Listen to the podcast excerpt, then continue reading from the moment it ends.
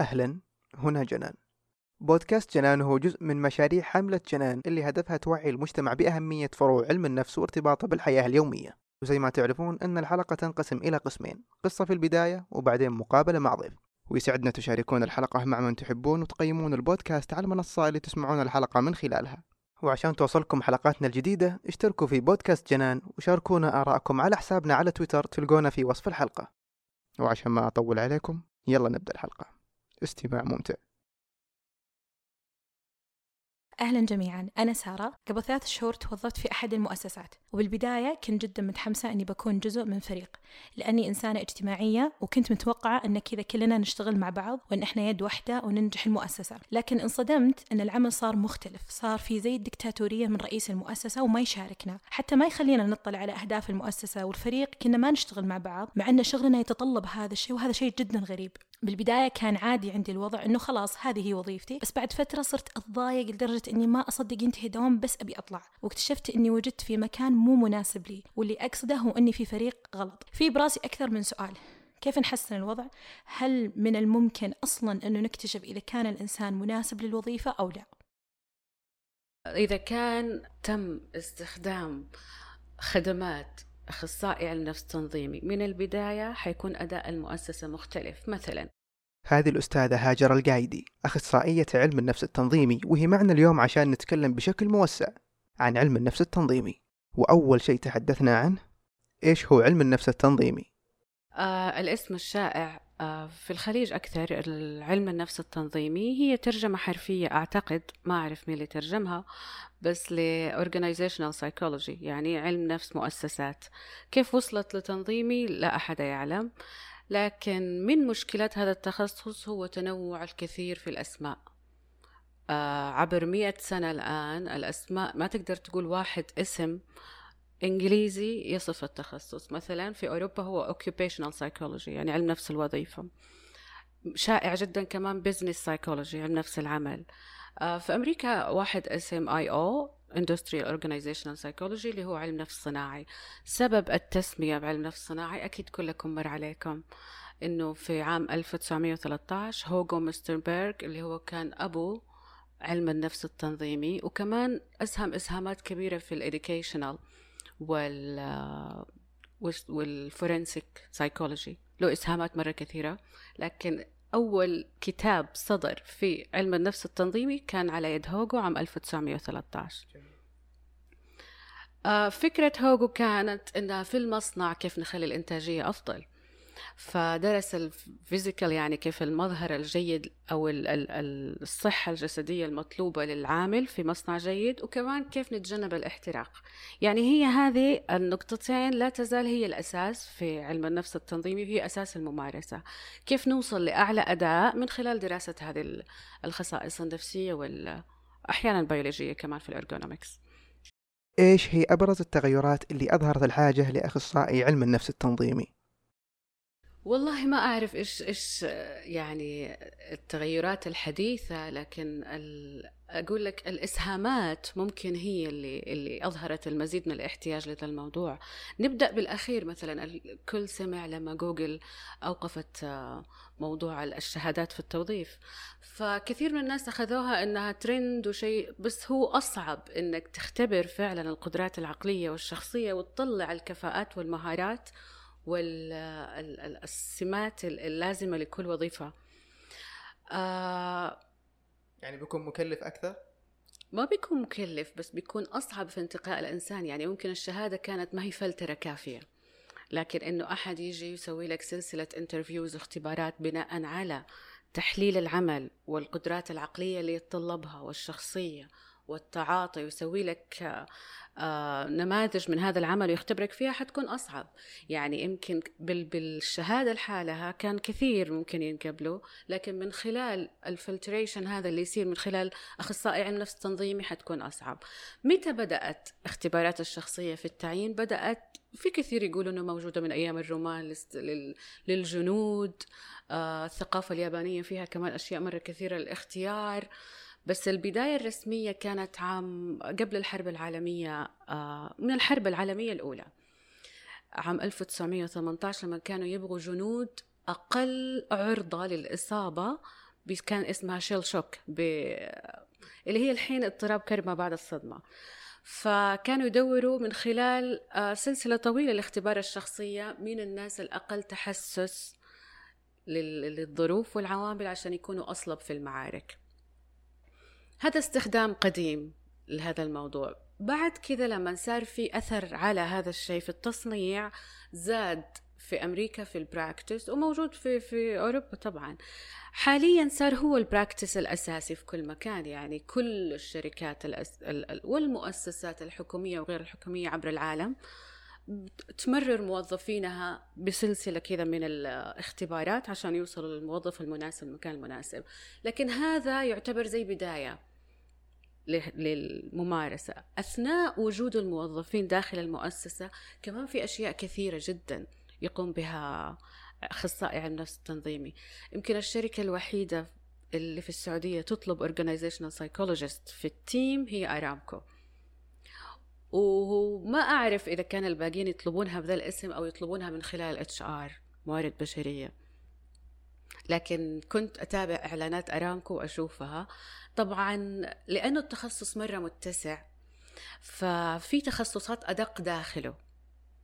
يعني ال training اللي بعد التخصص بعد الماستر هو اللي ممكن يعطيك تخصص أدق داخله. حتكون أنت مثلا في الاحتراق فقط في ال psychometrics في هذا.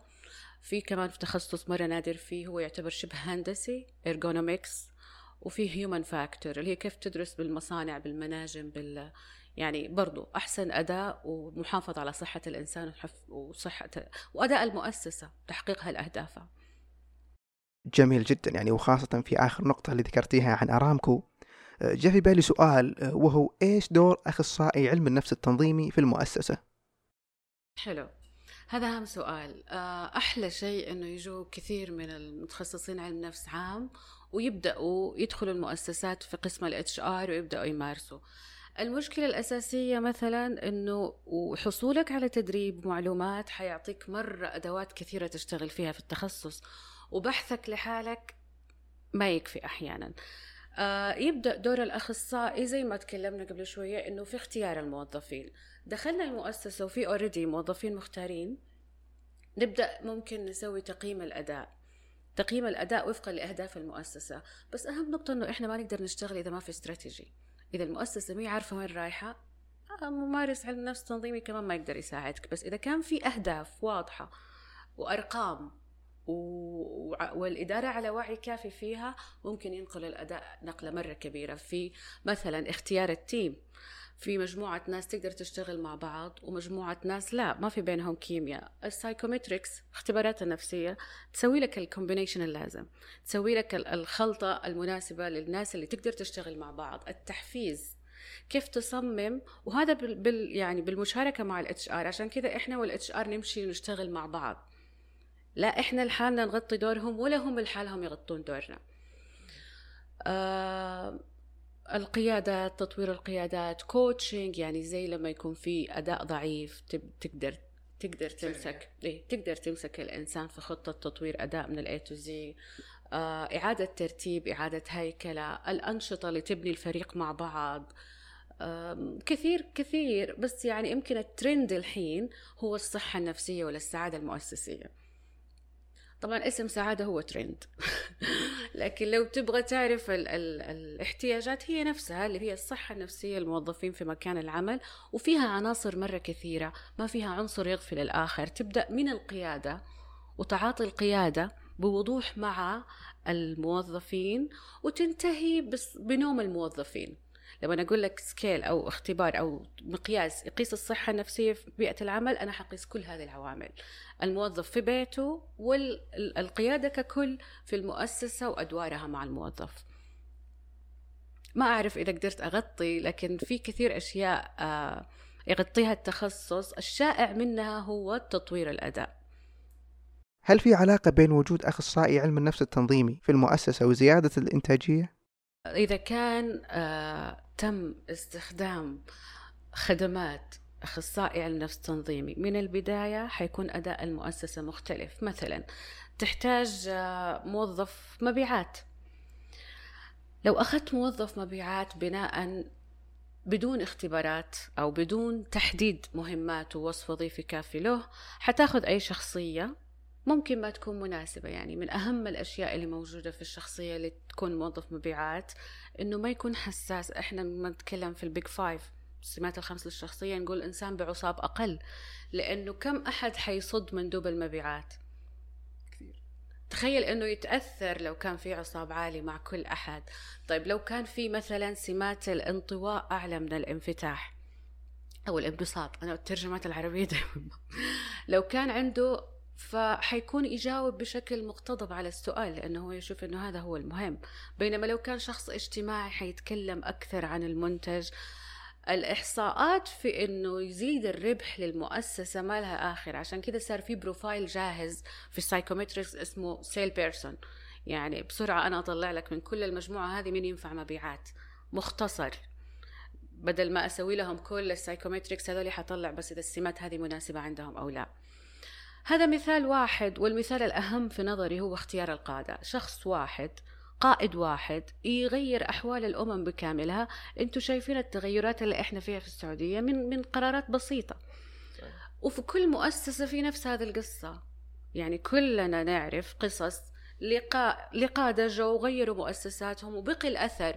وفي كمان المقابل العكس تماما. كم قائد جاء المؤسسة وخربها تماما. وحتى أغلقت لضعف الأداء. فلما يكون في اختيار أساسي للقائد بناء على المكان اللي تحتاجه هذا المؤسسة والثقافة اللي تحتاجها هذا المؤسسة نبدأ أول شيء باختبار القدرات العقلية لأنه القائد لازم يكون عنده ذكاء استراتيجي أعلى. تخيل أنه القائد يغرق في التفاصيل وما يشوف الصورة الكاملة. طبعا اللي عندهم ذكاء استراتيجي أعلى من الأفرج ما حيكونوا كثير. فتضيق أنت النطاق لين توصل للشخص المناسب المكان المناسب بعدها تروح للاختبارات الشخصية.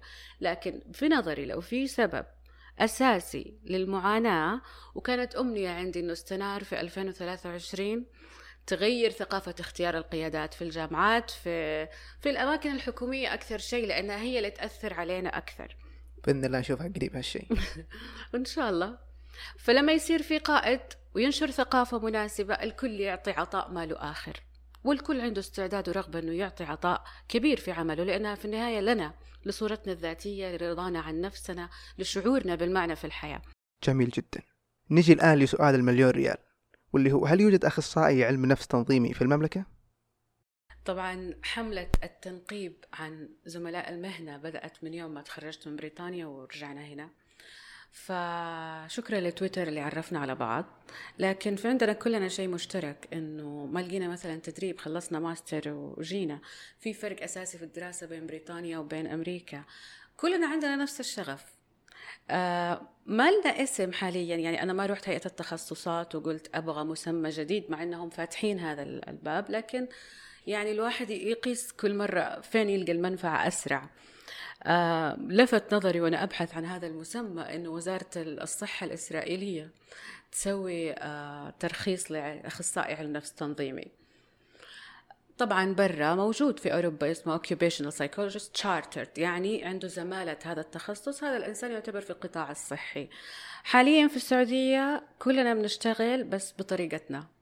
يعني ما عندنا مسمى أو هيئة ولا ولا يعني جمعية ولا شيء بشكل يجمعنا. رسمي؟ إيه لا. كيف تشوفين مستقبله عندنا في المجتمع؟ والله ما أعرف بدافع الشغف ولا تحيز التخصص. أنا أشوفه حيحل مشكلات كثيرة مرة عندنا في السعودية. يعني آه، المعاناة اليومية عند الناس في أعمالها اللي صار هذه السنة مع كورونا والتغيرات اللي ورا بعض الصحة النفسية ككل وارتباطها بالمشكلات اللي تحصل في العمل المستقبل جدا كبير. لكن ربما آه، اللي يواجه كل جيلكم إنه ما في مستقبل مرسوم زي أول. يعني طبيعي إنه الإنسان يغير مهنة أربع خمس مرات بينما قبلكم أو قبل قبلكم كان الإنسان يتخرج وياخذ طريق واحد. المستقبل مفتوح جدا للتخصص. آه، في السعودية أحس أنه ساير ترند برضو والمهتمين زي ما أنتم شايفين اللي يقرأوا فيه يتكلموا فيه دائما. آه، أملي في المتخصصين أنهم يقدمون فيه فائدة أصلب من المهتمين. لأنه لما تكون أنت قارئ في مجال وتتكلم فيه جميل جدا إنك تنشر الوعي لكن لما تكون عندك دراسة فحيكون في علم رهيب فات عن الناس لو ما حصلوا عليه. عشان كذا آه، دور المتخصصين مرة كبير. في انهم حتى ينافحوا عن التخصص وإنهم يبدأوا يتكلموا فيه وهذا في كل مجالات علم النفس مو بس في علم النفس التنظيمي. يعني دوركم الشخصي في إنكم تنشئوا مجتمع شغف لتخصصاتكم هو على عواتقكم. ممتاز. إيش هو استنار وكيف ممكن يساعد الشخص؟ okay. هذا أهم سؤال من كل شكرا. استنار الفكرة جات إنه أنا نفسي لما درست هذا التخصص وبديت أخذ ال psychometrics كانت زي شيء نور في مخي لما شفت شخصيتي أول مرة. طبعا الشخصية من العلوم الشائعة المظلومة اللي تروح فجأة بين الأبراج والهواء ومحللي الشخصية بالوجه يعني لأنه علم جذاب جدا أسيء استخدامه زيه زي الأعشاب مثلا. فلما وصلت لمعلومة حقيقية من خلال الدراسة وشفت نفسي أنا حسيت أنه هذه المعلومة نور لأنه الإنسان ممكن يغرق في لوم الذات على أشياء طبيعية عنده أو أنه مطالب بأنه يكون بصفة معينة وشخصية معينة عشان يكون مقبول اجتماعيا. فلما يفهم نفسه هذه اللحظة حقت النور هي هدف الاستنار كاملة. هدف المعرفة كلها هو هذا النور. فكان من وصف الرسول صلى الله عليه وسلم إنه إذا سر استنار يعني استضاء وجهه. وأنا أحس كل إنسان لما يلقى يمكن هذا الشيء اللي جذبنا لعلم النفس. المعلومة هذه تعطيك كذا شعور آها. فعلا. فهدف استنار إنه ياخذ الناس لما تكون استشارات أفراد إنه ياخذهم في رحلة الاستنارة هذه. بس كيف؟ إحنا الشعار حقنا examine enable enlighten. يعني قياس أولا. لأنه هذه هذه النقطة المدروسة من مية سنة المقاييس هذه بتعطيك أشياء جدا دقيقة ونادرة. وتفهم نفسك من عيون الآخرين أكثر من عينك. ثم تمكين يعني بعدها يصير الإنسان هذه المهارات وهذه نظرة الآخرين لك. مجرد هذا يحصل الاثنين مجرد أنه الوعي هذا يرتفع عند الإنسان الاستنارة تحصل. فهذه الرحلة اللي يحاول أستنار إنه يوصلها للآخرين. للمؤسسات أيضا بس على سكيل أكبر لأنه المؤسسات نفسها يكون كبير جدا. يعني لما تكون في رحلة استنارة المؤسسة فالهدف والإمباكت والأثر يكون أعلى بكثير مما يكون أشخاص. للمؤسسات وللأفراد هذا هو هدف استنار من خلال خدمات كثيرة.